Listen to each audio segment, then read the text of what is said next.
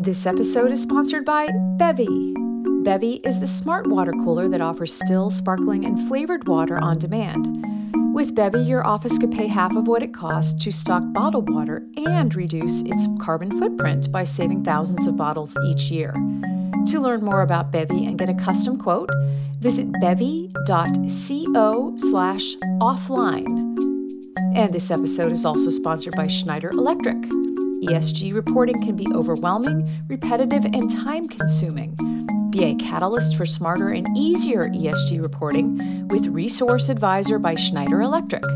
For more information, please visit resourceadvisor.com. And this episode includes a segment sponsored by the Verizon Climate Resilience Prize.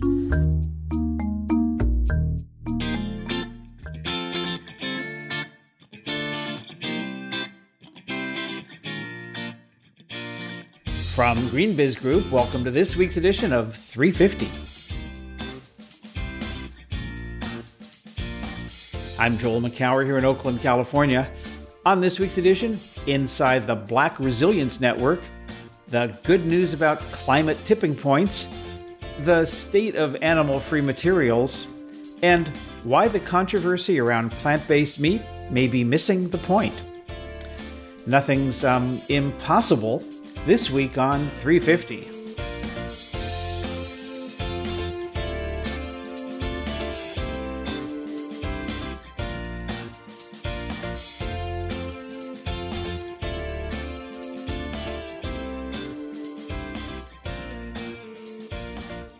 It's March 31st, 2023. Welcome to another episode of GreenBiz 350. So glad to have you with us. Heather Clancy is on assignment in London, so joining me in her stead this week is GreenBiz sustainability analyst Nethra Rajendran. Uh, hey, Nethra. Hi, Joel. How are you? I'm so excited to be here today. So great to have you. Um, I think uh, you're of new. I uh, not think you are sort of new to the GreenBiz team. Uh, why don't you introduce yourself a little bit? Talk about first of all what you do at GreenBiz, and maybe a little bit about where you came from. Absolutely. Well, yeah, I joined GreenBiz in October of 2022, right before our big Verge conference.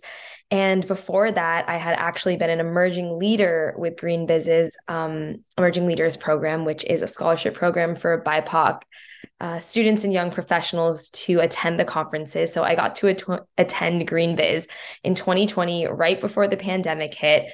And then I had Green GreenBiz on my radar for quite a bit and um, then eventually joined on as a sustainability analyst, where I work very closely with Dylan Siegler on planning GreenBiz Net Zero, our upcoming conference in September, as well as our famous GreenBiz conference that happens every year in Arizona.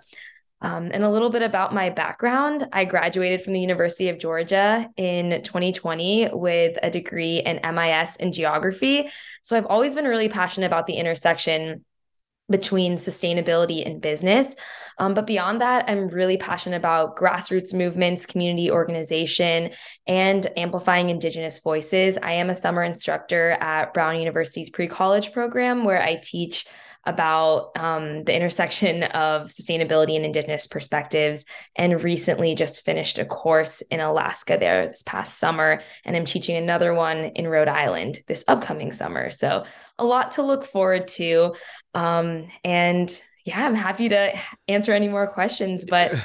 Looks well, like we have a lot to get into. Yeah. We, before we get into uh, some of the stories from the week, um, Talk a little bit about what it's like coming from sort of the more community grassroots activist uh, world into this world of, of business and corporate sustainability.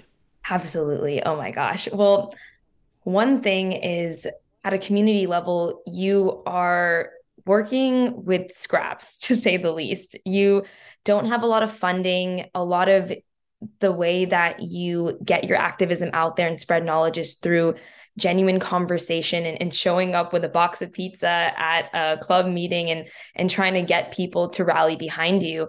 And that was one of the biggest transitions that i had to grapple with when coming to greenbiz because it's a company where people are joining in on the conversation intentionally. You're not trying to convince anyone to get on board. You're um, you're speaking to people who are really interested in the topic. So that was a huge difference that I had to to learn how to grow into. And also just the accessibility of resources and and the accessibility to an audience that I mentioned previously is so eager.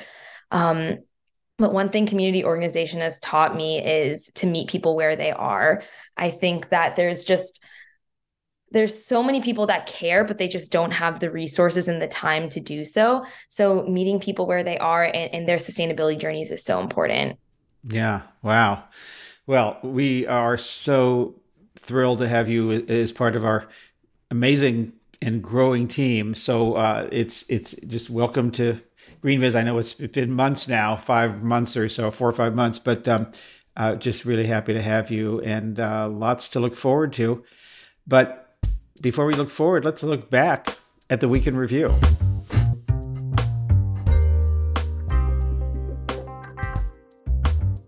Well, I'd love to start off with the article that you wrote um, entitled The Good News About Climate Tipping Points. So, can you give us a little bit of background about that? I I was reading this article and it reminded me so much um, of project drawdown and some of the solutions that we're seeing in the market right now. But I'd love to have you to summarize a little bit about it. Sure. This is um, based on a report that came out uh, not long ago uh, called The Breakthrough Effect, published by the uh, Bezos Earth Fund. Uh, a, a, uh, company called Systemiq and the University of Exeter, sort of an interesting group of, of players here.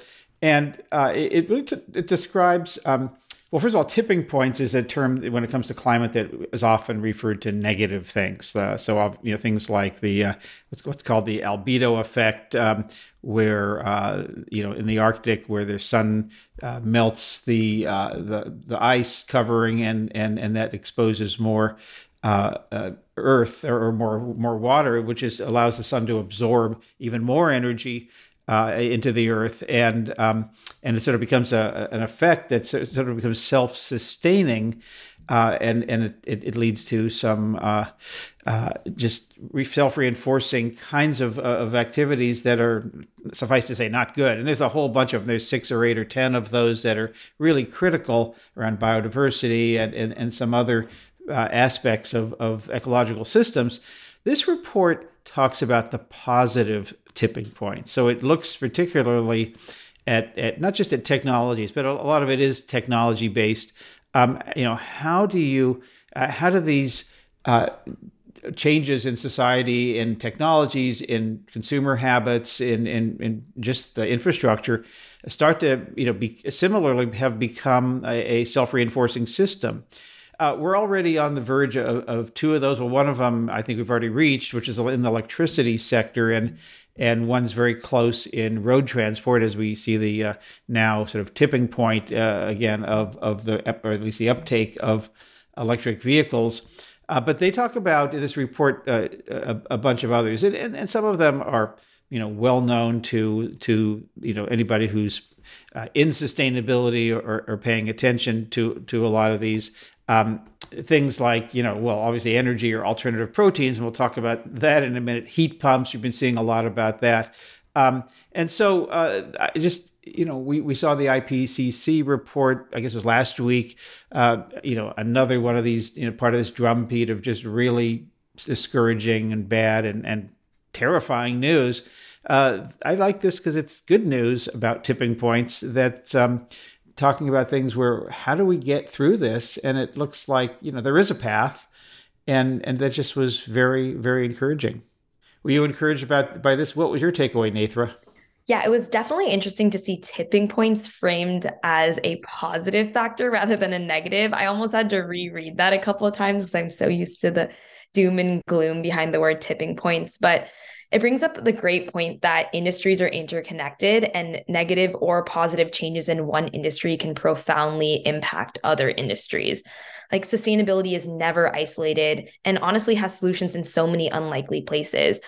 As I mentioned before, I felt like this document really reminded me, it almost was like the sister document to Project Drawdown. And I remember when reading Project Drawdown, one of the top solutions was educating girls. And I remember thinking, that's interesting. How does that directly impact climate? But then upon reading it, um, educating women can impact population size in that community, can impact um, solution oriented aspects of that community because women really can provide such a pillar and uplifting sense to their direct um, direct community. So you think about these unlikely solutions and how they can impact other parts of climate and the climate crisis. And you know we have the solution so why are we not implementing them? And i think it boils down to some of the factors mentioned in the section you know referring to enabling the conditions for these tipping points such as affordability attractiveness accessibility you know but also like policy change and social hesitation and community adoption. So yeah i really enjoyed how the document had that sector by sector breakdown of solutions and also incorporated those aspects of affordability, accessibility, attractiveness in context of each sector solution and tipping point. Yeah, before we move on, just one example, because some of these things are like, you know, electric cars we know, uh, solar and wind and we know, but what about ammonia? I mean, ammonia is uh, is a is a is a key uh, part of uh, fertilizers, which is how we've managed to feed the world so success- relatively successfully, certainly uh, more so uh, than than a, few generations ago. Uh, but you know the, the, the fertilizers are responsible for a little, you know about a percent and a half of annual carbon dioxide emissions. Um, and then there's the runoff uh, from from fertilizers uh, from farmland into streams and creeks and ultimately in rivers and lakes and all of that that feed uh, algal blooms and release methane and all kinds of things.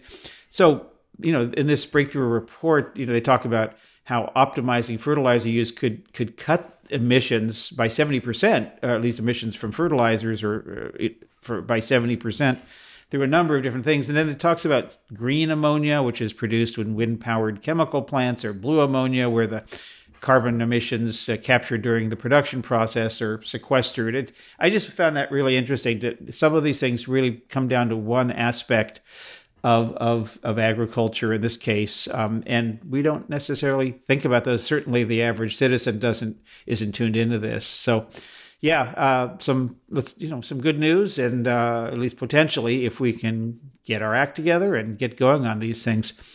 But I want to turn to two stories now, Nethra, that uh, I think may be near and dear to you, and they have to they have to do with uh, uh, alternatives to animal uh, products. One one in plant based meat, and the other in animal free materials. Um, so let's start with the the meat one. It, it's a, a piece by uh, Matt DeGruyter, I think is how you say his last name. He's the co-founder and CEO of Next Level Burger, which uh, I, I, admit I'm not familiar with, but apparently um, now has uh, has ten restaurants uh, that are, are, cropping up. Um, so, or, and so it's a, a, growing company.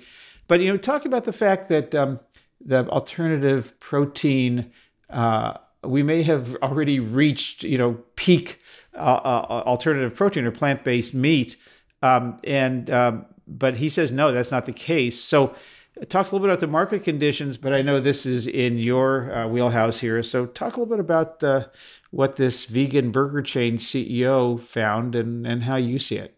Yes, for those listening, this is something that's really near to my heart. Um, I'm really passionate about animal rights. And not only that, in um, about a year ago, in January 2022, I went plant based.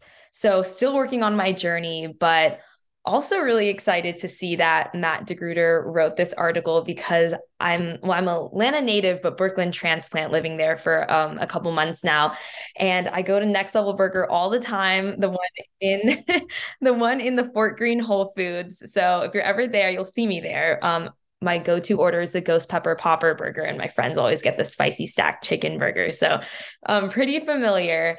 And yeah i think this was a really interesting point of view because we've been seeing the headlines that you know plant-based meats are on a decline and, and, and veganism is it the new fad type situation.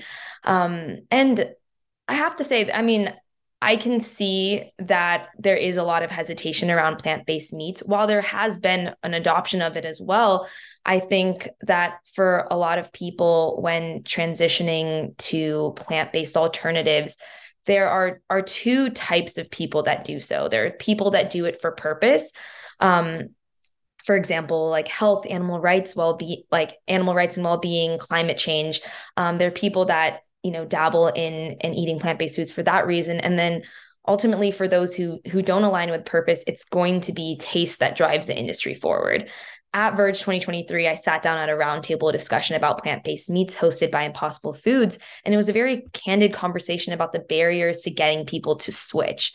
And a lot of times food and especially meat and flavor like that is really tied not only around culture and identity but you know about the memories and and the taste that come along with with such foods so i think there has to be um a big attention paid to taste which i think um maybe i'm a little biased here but next level burger does pretty well um but also a way to integrate that into people's lives and culture. Um, and I think there needs to be less of an emphasis on converting people to veganism and more of an emphasis on encouraging meat minimalism in all settings, which I think the plant based industry is trying to shift towards to not only being, not only replacing meat, but giving people the opportunity to have that as an option so they can go towards that naturally. Um, because I know a lot of people that, you know, label themselves as vegans often fall out of that really fast because they feel confined to that. So I've I've been thinking about it as meat minimalism because a few people doing this perfectly has less of an impact of than many people doing it imperfectly, if that makes sense. Yeah. So the uh, the alternatives to to meat are, are, are seem to be steady and growing. But I'm wondering, you know, you're you, as you said, you live in in Brooklyn now, where you've got a Next Level Burger, uh, you know, within a stone's throw of, of, of where you are, um, and it, now you're you're back in Atlanta, where you you grew up and where your family is. When you travel uh, to place, let's just you know take Atlanta. Eh, are there options there? Are they readily available, or is this more of a Brooklyn or you know California thing? You know, you'd be surprised. So, an Atlanta native, Pinky Cole, is actually one of the pioneers in the vegan space. She started um, really popular chain called Slutty Vegan, as well as Bar Vegan, and she's um, actually expanded her locations to Harlem and Brooklyn. Um, but yeah, there are tons of alternatives available. But um, as someone who's been plant based, I actually prefer whole food vegan um, options like you know, quinoa and vegetable patties versus meat alternatives. Um, but not to say that I don't indulge in those. And I have a lot of friends that do, but I think it's, you know, the plant based journey looks different for everyone. But for those who came off of heavy meat eating, I think plant based meats are a great option for them. Yeah. Well, let's move over to, an, to a different but similar topic, which is animal free materials. Uh, this is a piece by our very own Suz Okie, who's the Director of Design Strategy and Senior Analyst in the Circular Economy here at Green Biz Group. Uh, and she talks uh, about um, the, the fact that the investments in uh, a lot of these materials and the materials used by uh, uh, she, she talks about Stella McCartney and and a, and a company that, uh, not too far from me here in Emeryville, California called Bolt Threads. That investment in companies like that are on the decline, uh, at least after years of of growth. Um, and uh, but she said their investments are down, but the industry isn't out. Um, I'm wondering, first of all, uh, just at a personal level, uh, you're you're uh, vegan now uh, in your in your food selection. Did, does that extend uh, to materials and when you when you shop for apparel or footwear? Um, uh, is that do those things tend to go hand in hand? How does that work for you? Um, for me, absolutely yes. I think that you vote with your dollar. So every dollar that I believe I spend, I'm investing in a purpose and that's how I view it. So I definitely try to keep all of my products that I purchase animal free, cruelty free, and vegan. Um, and surprisingly, it's it's not that hard as people might think. Um, it's just about understanding labels. Everyone's seen that Hopping Bunny, the certified uh, cruelty free, but also understanding um, that cruelty free doesn't always mean vegan. Or sorry, vegan doesn't always mean cruelty free. So something can be vegan, but also be tested on animals. So it's understanding those labels and also looking at companies that are doing the alternatives well. And, and that can be a challenge, I, I will say, but not as challenging as people might think.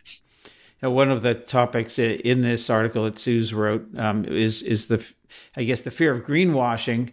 Uh, that could uh, sort of hold back this industry uh, early on, and you know how uh, she talked about unreal expectations. Um, you know that people have around performance and aesthetics, but also, uh, you know, that there's a lot of people are quick to call out things that aren't perfect. By the way, just a quick aside: uh, we at GreenBiz, along with many, prob- you know, probably the majority of publications, certainly in the United States, uh, subscribe to something called the AP Style Book, the Associated Press uh, Style Book, um, which is how we decide how you spell things and certain grammar use at the conventions. And uh, just just uh, this week uh, we got a, notice that the AP Stylebook has added a bunch of climate change related topics, and now greenwashing is one of those uh, terms that's now in official use. And so it, it, it just, again, part of this drumbeat of, uh, of growth uh, of that topic, or at least uh, in the public sphere.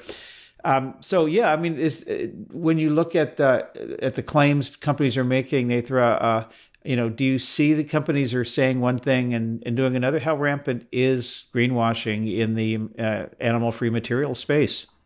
I think it really depends on the company and the mission behind it. Um, for example, in the down in the down alternative space, there is a, a high. So there's the alternatives to down the the goose down or whatever duck yes. or whatever the yeah. So the alternatives. Go ahead. I just want to make sure what people knew what down alternative space was. Absolutely. Well, yeah, in in the luxury space, there is a company called Save the Duck, and they do um, the great work in that space. But then alternatively, you know, you see companies like Shein maybe putting out fake leather products or vegan leather alternatives. And, you know, those are plastic based leather. So people will then turn the eye and say, well, you know, this is plastic, it's still polluting the environment.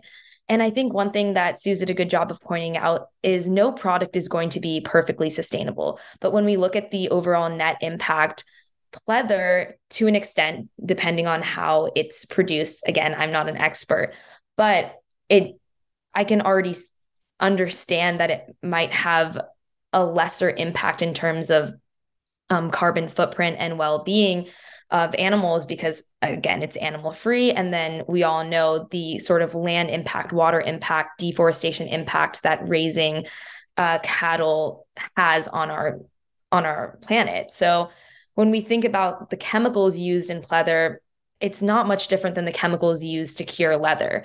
So you really have to break it down at a granular level and, and, see what that means. But people are quick to point fingers in the industry, especially because there is um, high spotlight on on fast fashion right now and, and just materials and, and stuff like that in general. So yeah, you can you can get really it, it, tends to get controversial as we've as we've seen. Pretty much like everything else in the sustainability space. So uh, I guess uh, you know what can the, the, the animal free materials space learn from the as going back to the previous story from the from the vegan uh, meat meat alternative space. Um, do you see any any parallels there in terms of you know getting public buy-in, uh, scaling the solutions from the from the business side? Uh, you know, uh, just getting people past their their habits, and then of course, you know, getting things to price parity. Um, is there anything that we can learn from what we've seen with uh, Next Level and Impossible and other uh, and other uh, alternatives to to animal based meat? I think it really revolves around quality. So from two perspectives, in terms of the product that people are getting, and then in terms of the purpose that people are doing it for. So in terms of the product, I think it's really about quality, like trying to match what people already know leather to be, what people already know burgers to be. Um, and I think, you know, just speaking on Next Level Burger, like they've really tried to mimic like the taste and experience that you get from eating a traditional burger. And then when I look at companies like Save the Duck doing down alternatives or, you know, Aritzia having vegan leather, they've tried to really mimic the quality aspect. And that's what people are drawn to at the end of the day. Um, when it comes from a purpose perspective, I think that there is something to be said about not shaming people.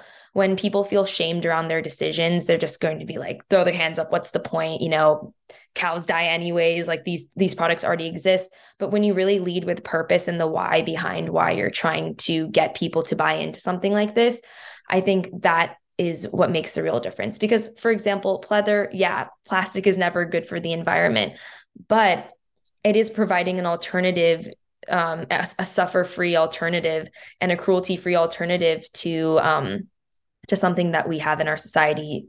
You know, like, some, like animal products that we have in our society all the time. So when I think about it from that perspective, I'd rather buy into something that um, you know, if it's going to have a carbon footprint anyways, at least it's not harming um, an animal is how I look at it. So emphasizing that purpose and and um, those re- and, and the good and positive reasons behind a product, I think is is more powerful than we think it is.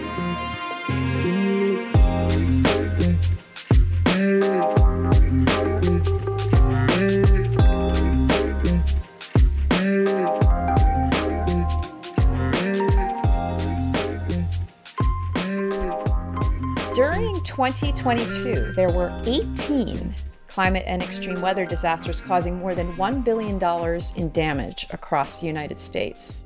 As the headlines tell us, these sorts of events are becoming more common, and they are often particularly devastating to communities of color. The Black Resilience Network was created to disrupt that cycle and help Black communities become more involved in planning and in creating programs to improve their climate resilience. To chat more about its mission and work, I'm joined by one of the co founders of the network, Atyia Martin, who is CEO and founder of the consulting firm All Aces and also executive director of the nonprofit Next Leadership Development. Welcome to the podcast. Thank you so much, Heather, for having me. I appreciate you. It is my pleasure. Atyia, you wear a lot of hats. I, would love to start with an elevator pitch about the Black Resilience Network and its mission. So, like, give me a little, little bit about the backstory. Most definitely. So, it actually, the idea uh, really formed organically out of a convening that happened last year, uh, where a group of Black women in emergency management were brought together and we were getting to know each other and talking about some of the challenges. Um, and it stayed in the back of my mind a lot of the issues that were brought up. And at the same time, um, my uh, nonprofit, we were working with a woman uh, who was the town manager for historic Black town, one of the first historic Black towns in Oklahoma called Tullahassee, Oklahoma. And we worked with her on creating the first interactive uh, map that's publicly available of historic Black towns. And as we were uncovering the stories of these Black towns, which we were able to find over 80 in the United States, where we could get concrete information to be able to map and tell a story, um, the environmental justice intersections uh, played out in a number of those towns. Um, and then as you look at where these towns are situated, a number of them are also disproportionately impacted by climate change. Um, and then uh, as I uh, to talk to folks and have these conversations, I'm traveling around the country. Uh, it what became clear uh, to me and uh, in conversation with folks, a lot of collaborators and, and folks who were part of the thinking over time, um, that we needed to have some focus on uh, Black communities and help to reframe the way people think about Black communities and the role they play. So oftentimes people definitely don't think about Black towns, then these historic Black towns, which there are almost 30 that still exist today. And uh, people definitely don't oftentimes see Black people as leaders in their own, in this instance, uh, resilience, right? In their own climate and disaster resilience. Oftentimes there's money that goes to do things to Black communities, but not necessarily to the organizations and people and towns who are actually uh, part of the redundancy um, principle of resilience and have been filling in the gaps that have been left by government. And so, in, by default, there are these invisible parts of climate and disaster resilience.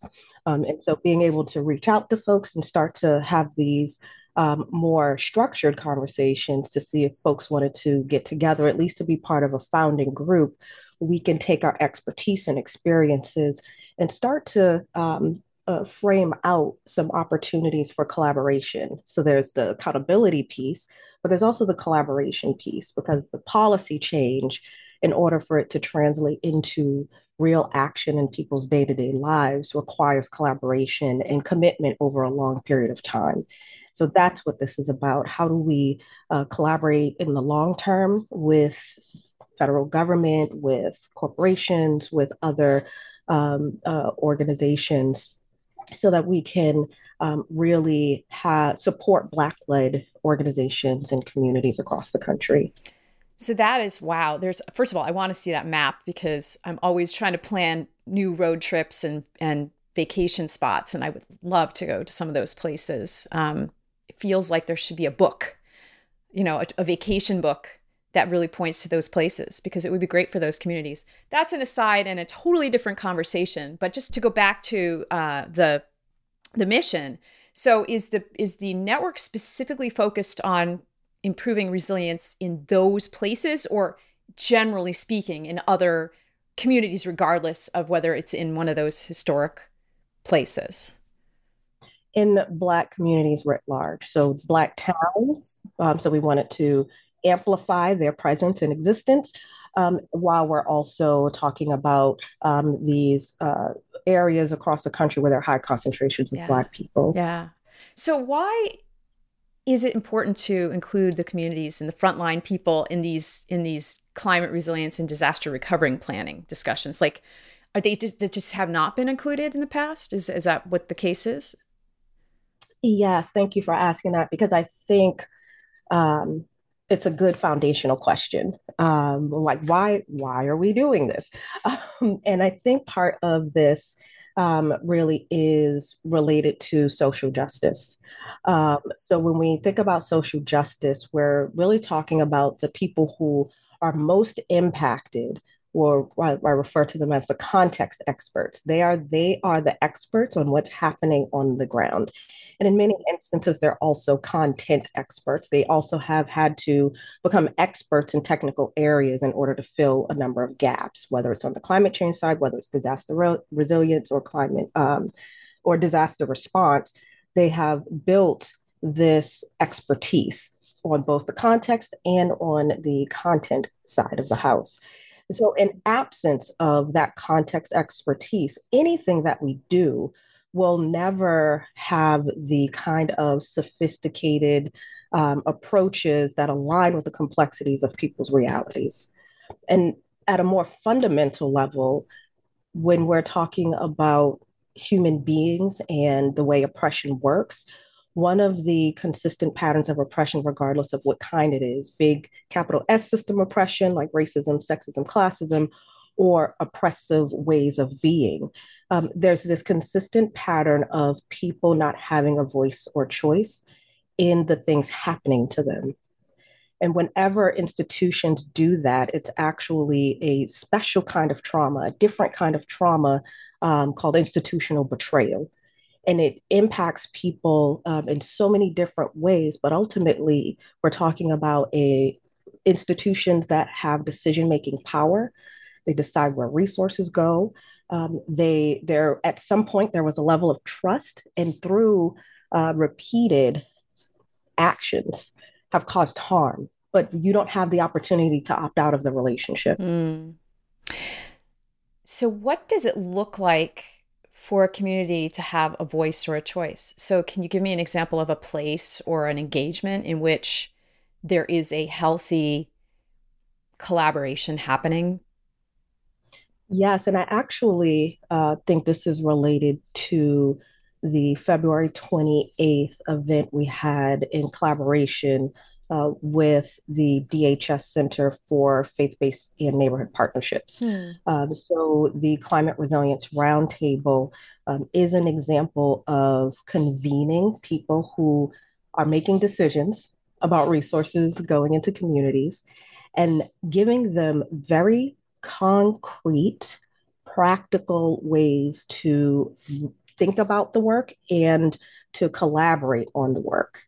Um, and so we had 24 uh, Black Resilience Network uh, members or people representing representing um, organizations um, who were able to share their experiences across a number of different priority areas. And it is through sharing the experiences and then connecting it to these practical frameworks and approaches that these organizations are used to hearing that help them to see a broader landscape of action, broader landscape of uh, opportunities for collaboration, um, and seeing the uh, Black communities, towns, organizations as really partners in this, as opposed to uh, the folks we are going to save. Mm-hmm.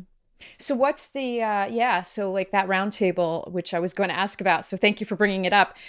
What are the what was the sort of result of the roundtable? Is there a, a an ongoing dialogue? Is there some are there some calls to action? What's what's happening based on on that gathering? Yes. Thank you for that. So there are two things, um, two categories, I should say.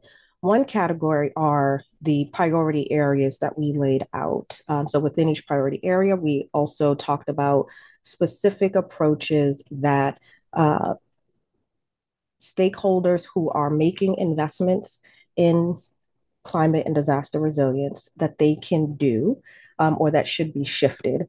The second bucket of things were here are things that we as the Black Resilience Network, as a coalition of organizations, are taking on to say, we are going to lead this work and we would love to collaborate on leading this work. For example, um, a number of our members talked about the roles that they've had to play after disasters to um, get resources to communities who were being passed over, to coordinate um, their own uh, relationships, uh, what what folks would refer to as mutual aid. This is like mutual aid at like a national scale, practically, uh, to get resources in communities and to alert the federal agencies, like, you know, they need help over here.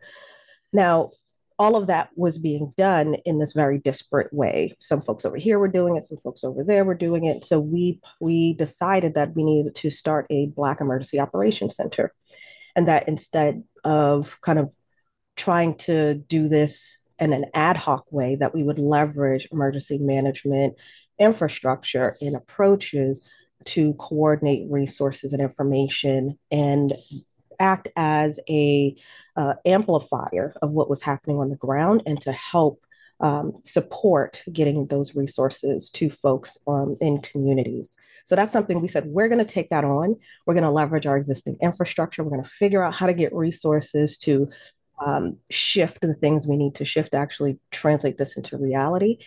And let's so let's partner on that. Um, so those types of very concrete opportunities for collaboration. So the the you'll be doing that like in collaboration with FEMA or DHS or whatever the appropriate so, agency is. I yes. don't know. So so we will um, we'll still work out the details, but we are going to operate it independently um, and partner with FEMA um, or getting information to them as we're getting information from folks on the ground um, supporting uh, the organizations who are trying to get information and resources. We also recognize that there's um, a training component to this. There are some trainings that uh, communities need to help community members to navigate FEMA applications and things like that. Um, there's also uh, and some of those things you can do in advance but there's also times where there's just just in time trainings needed. Um, and so for those just in time trainings being able to help coordinate those with partners so that folks can get what the the information they need um, in a way that uh, it meets their immediacy what they're dealing with in the immediacy. So that's kind of a, a um, example. I say one more example of an initiative that actually relates to um, your question about the historic Black towns and settlements. Um, there's actually a uh, an important part of the resilience work um, that centers around um, cultural heritage pres- preservation. Um, and so it's both a related to how we think about the ways that climate change impacts the preservation of what we already have, and how we build infrastructure to protect um, those things, uh, including land, but also the relationship it has to economic resilience. So when we are able to uh, make sure that these places across the country, historic Black towns, places in historic uh, in communities, um, Black communities in urban areas, all across the country that we're able to show, uh, create almost a um, Black historic corridor. We're able to kind of have that cultural tourism um, where we're coordinating with one another um, and doing exactly what you're talking about is how people get connected to this history while also trying to make sure that it's nationally recognized on the federal register um, in a way that is uh, that isn't each individual site having to register that we can have a, a one-time push to get these places recognized as well as some funding fantastic that is just so needed for the the US at large to understand that history. I think that's awesome. So excited to hear more about that in the future. I have one last question for you that's sort of specific to my audience, right? So these people who listen to this are corporate sustainability professionals, they're people that have money at at their companies. They should obviously be centering environmental justice in their strategy. But how could a corporation, a business, small or large, work with uh, the Black Resilience Network or support the work that you're talking about here? So there are a few ways. So one is, let me say this, that we are happy to partner with corporations who have institutional courage, are willing to be true allies in this work. And institutional courage is actually uh, what researchers kind of counter institutional uh, betrayal or institutional betrayal trauma with. And it's this idea that we um, are able to be in mutually reinforcing relationships, that we're able to um, collaborate um, on ways to improve the work that uh, we're doing and that corporations are doing. So, for example, you mentioned this. Um, many corporations have ESG work that they're doing, or they have corporate sustain uh, corporate um, responsibility work that they're organizing. And so, we would love to partner with organizations on funding is the basic level, like that's the that's a transactional level, but and also in tar- in terms of the resources. Um, like products and services for community led climate and disaster resilience efforts. So, whether it's um, there's a service that folks provide that can help uh, some of the initiatives that we're trying to move forward, or um, there's a um, a series of products in particular that folks think would be helpful to support disaster responses. So those some concrete examples, but ultimately looking for um, a deeper relationship with organizations who really want to partner in this work and support Black leadership. Well, thank you for joining me on the podcast today. I wish I could keep asking you questions, but I'm really over time, so I'm going to let you go. Thank you so much, Atyia. Thank you. I appreciate you, Heather. You just heard from Atyia Martin, who's CEO and founder of All Aces, executive director of Next Leadership Development, and also the co founder of the Black Resilience Network.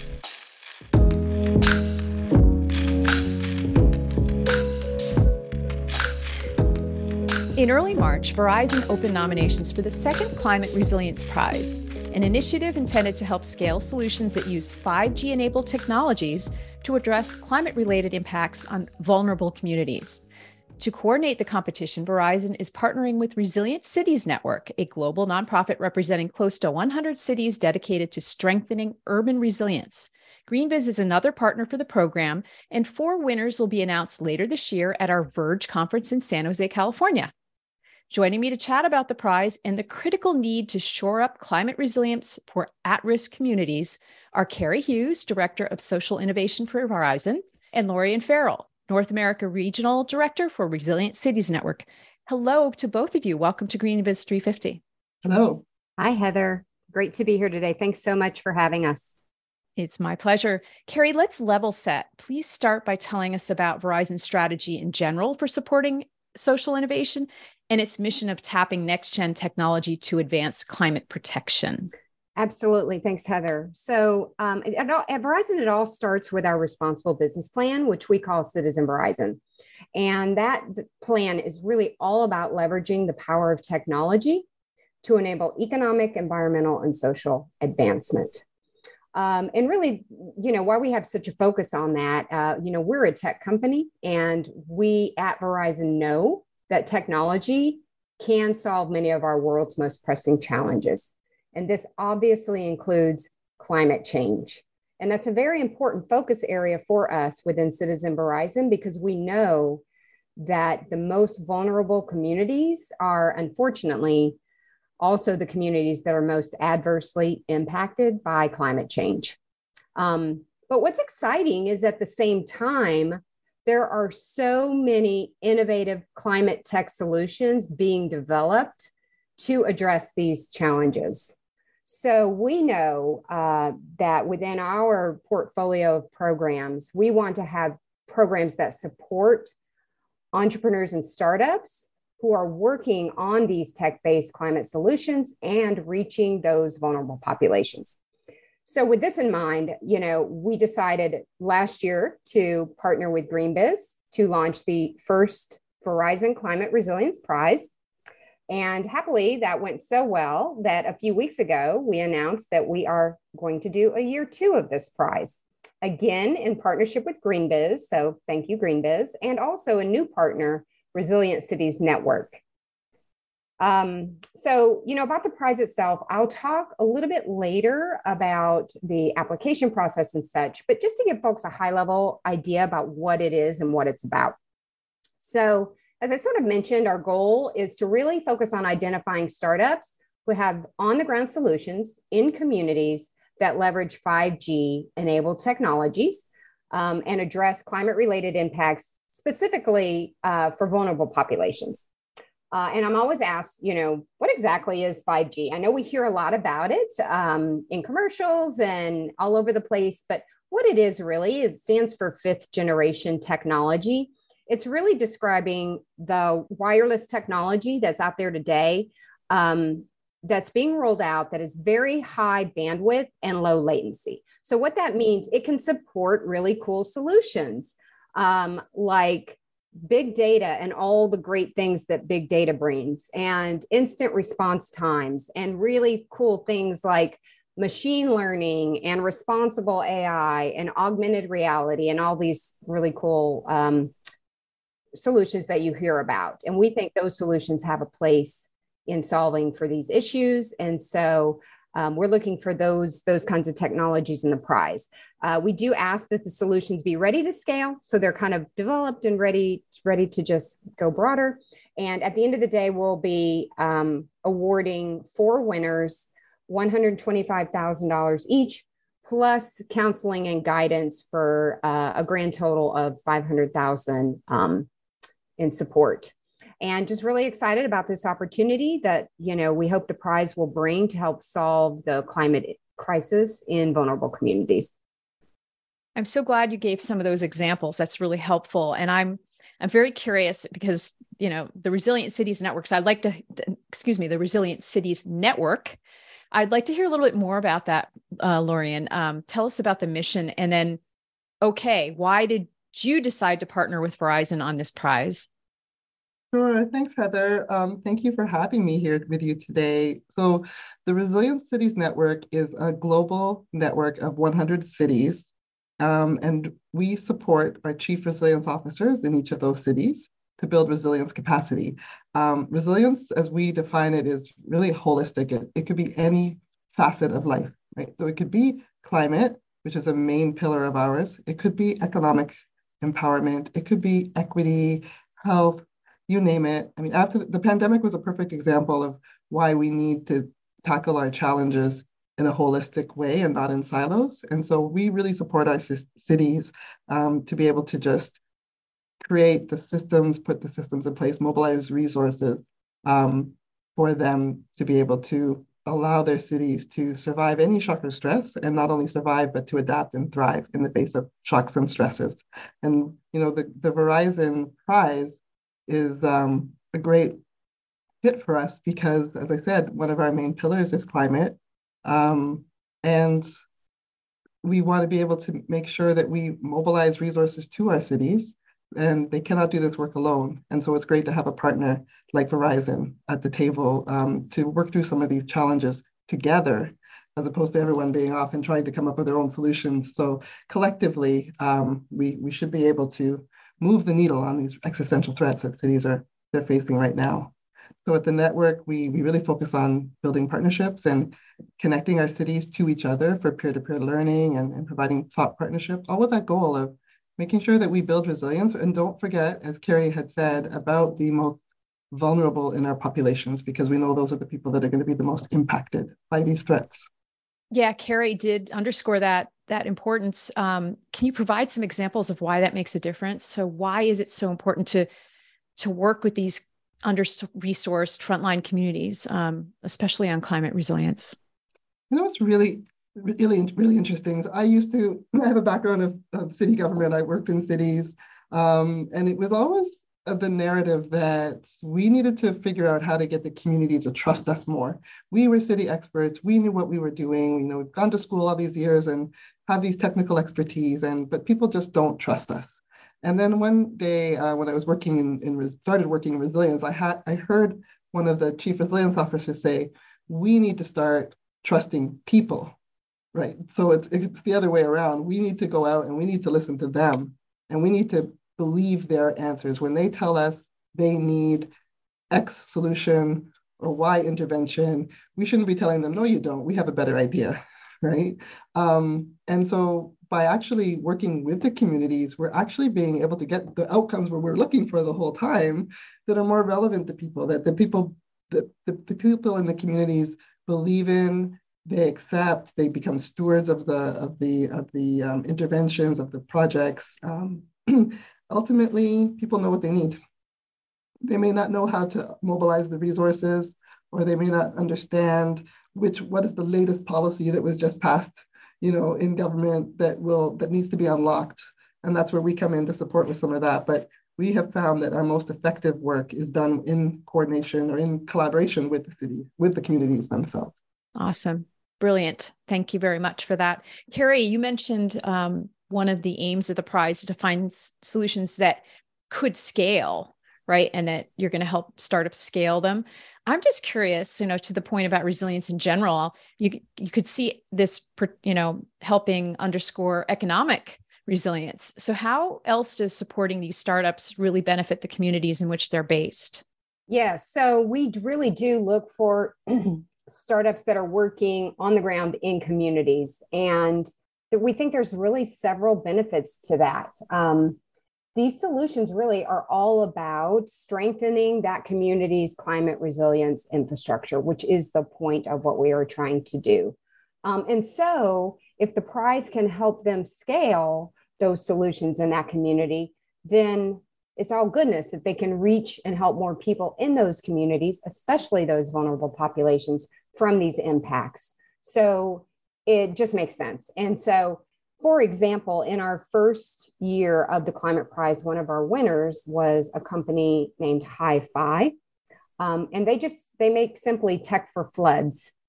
Uh, that includes uh, sensors that do stormwater monitoring, watershed planning, flood response, and those kinds of um, resilience activities. Um, so, in the Cleveland metro area, which is one of the communities in which they work, uh, Hyfi's tech is helping municipal managers maximize the performance of their infrastructure by specifically revealing which portions of the city's infrastructure are in the most need of being upgraded. Similarly, um, still in their neck of the woods in Michigan, Hyfi's tools are used to monitor critical roadways and community locations for flooding because the same roads and the same areas get flooded time after time. And so, what their tech is able to do is send real time notifications uh, to first responders to really, you know, be aware immediately of the situation. So, by winning the prize, um, it really helped Hyfi to scale their operations in those areas. So, going deeper into Cleveland, uh, Michigan, and now even into Ohio. And they have plans to continue growing. So, you can see how the prize really helps the startups to scale, which in turn benefits the communities and the impacted populations that can benefit from their technology. Great examples. Lorian, can you also offer some perspective on how tech powered uh, climate solutions could benefit communities at risk? I mean, we talk about solutions, and solutions mean many things. This is obviously specifically about how technology and 5G technologies can really unlock. What's your perspective on this? Oh, I think the sky's the limit. Tech could support cities and communities in every facet of, of city systems. Um, one of the challenges that we have as city practitioners is having staying on top of the latest technologies, um, really knowing what's out there, and then there's you know complicated procurement processes. You don't want to spend public dollars on tech that may not meet your needs in two years, three years. So I think having a prize like the Verizon Climate Prize is really helpful for practitioners like me who are looking um, but don't really know where the best place is to invest. And having an endorsement of um, a tech solution like this is really helpful. Um, also, I think that technologies are really sophisticated these days, right? And so in resilience, we talk about making sure that we look for co-benefits in everything we do. And tech is really, really perfectly positioned to provide multiple benefits. As Carrie was giving with the Hyfi example, you know, it's a flood tech that can also be used to support emergency management. Um, in Dallas, the city of Dallas, they have um, they're now utilizing technology on their light poles.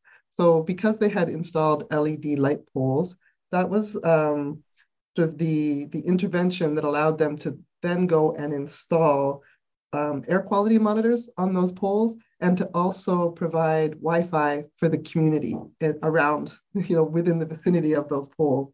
Um, so taking something like a traditional old light standard, which, you know, we wanted to update anyway because of the, the climate impacts, but then also harnessing that opportunity to, to infuse more tech into the community and have multiple benefits. So, you know, these are things that are really great for communities, they're also really great for cities because you know you're finding for every dollar you're spending, you're really getting a dollar forty, dollar eighty benefit out of that by being able to look for these multiple functions. Mm-hmm. So I'm gonna, Carrie, you've already pretty thoroughly discussed the next gen technology that's and why it's so important in this in this prize and and in, in the path forward. I'm going to ask each of you uh, sort of as a wrap up for a call to action um, Lorian, I'm going to start with you a, a, call to action for those that you would hope would apply uh, or for just others uh, that want to work with your organization. Uh, what would you say to startups or others? Oh, I would say that your idea is amazing and and make sure you apply so that we know about it. I think that there are just there are just so many ideas out there that we just don't get to see and we need to see them so that then we can start to figure out how to infuse those into like i said the procurement channels of, in cities like to get those products to market and then we can start um, improving people's lives right away. So i would just say don't hesitate. Just if you have an idea apply and let, let people know about it. Great. Carrie how can they apply and what are what other important criteria should they know? You you outlined some of the some of the um re, you know requirements earlier but uh mm-hmm. bring it home for us.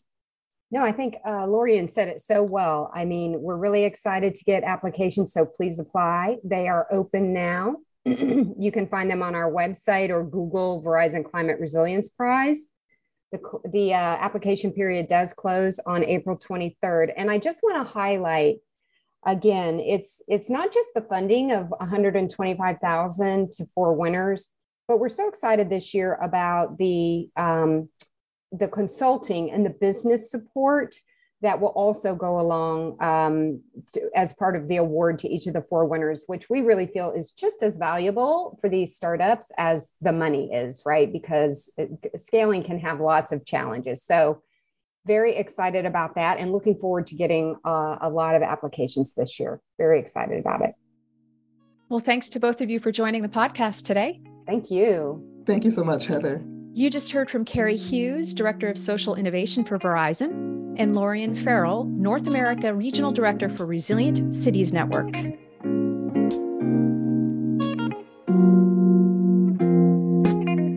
And that's our 350 podcast for this week. As always, go to greenbiz.com slash 350 to find more about what the stories and organizations we mentioned this week. And while you're on the site, check out our free weekly newsletters. We've got seven or eight of them now. It's a great way to stay up to date all week long. Just go to greenbiz.com slash newsletters to sign up. We love to hear from you, your comments, questions, and tips. Hit us up at 350 at greenbiz.com. Heather Clancy and I will be back next week with another edition of GreenBiz 350. Thanks again to Nethra Rajendran for sitting in this week. Until then, from all of us here at GreenBiz Group, I'm Joel Makower. We'll see you next time. This episode is sponsored by Bevi. Bevi Smart Water Coolers offer 15 natural flavors and enhancements that you can mix and match, keeping you hydrated without compromise. And did we mention they've replaced over 300 million bottles and cans to date? To learn more about Bevi and get a custom quote, visit bevi.co slash greenbiz. And this episode is also sponsored by Schneider Electric. Alleviate frustrations in ESG data management and reporting with EcoStruxure Resource Advisor Insights for Impact. For more information, please visit resourceadvisor.com. And this episode also includes a segment sponsored by the Verizon Climate Resilience Prize.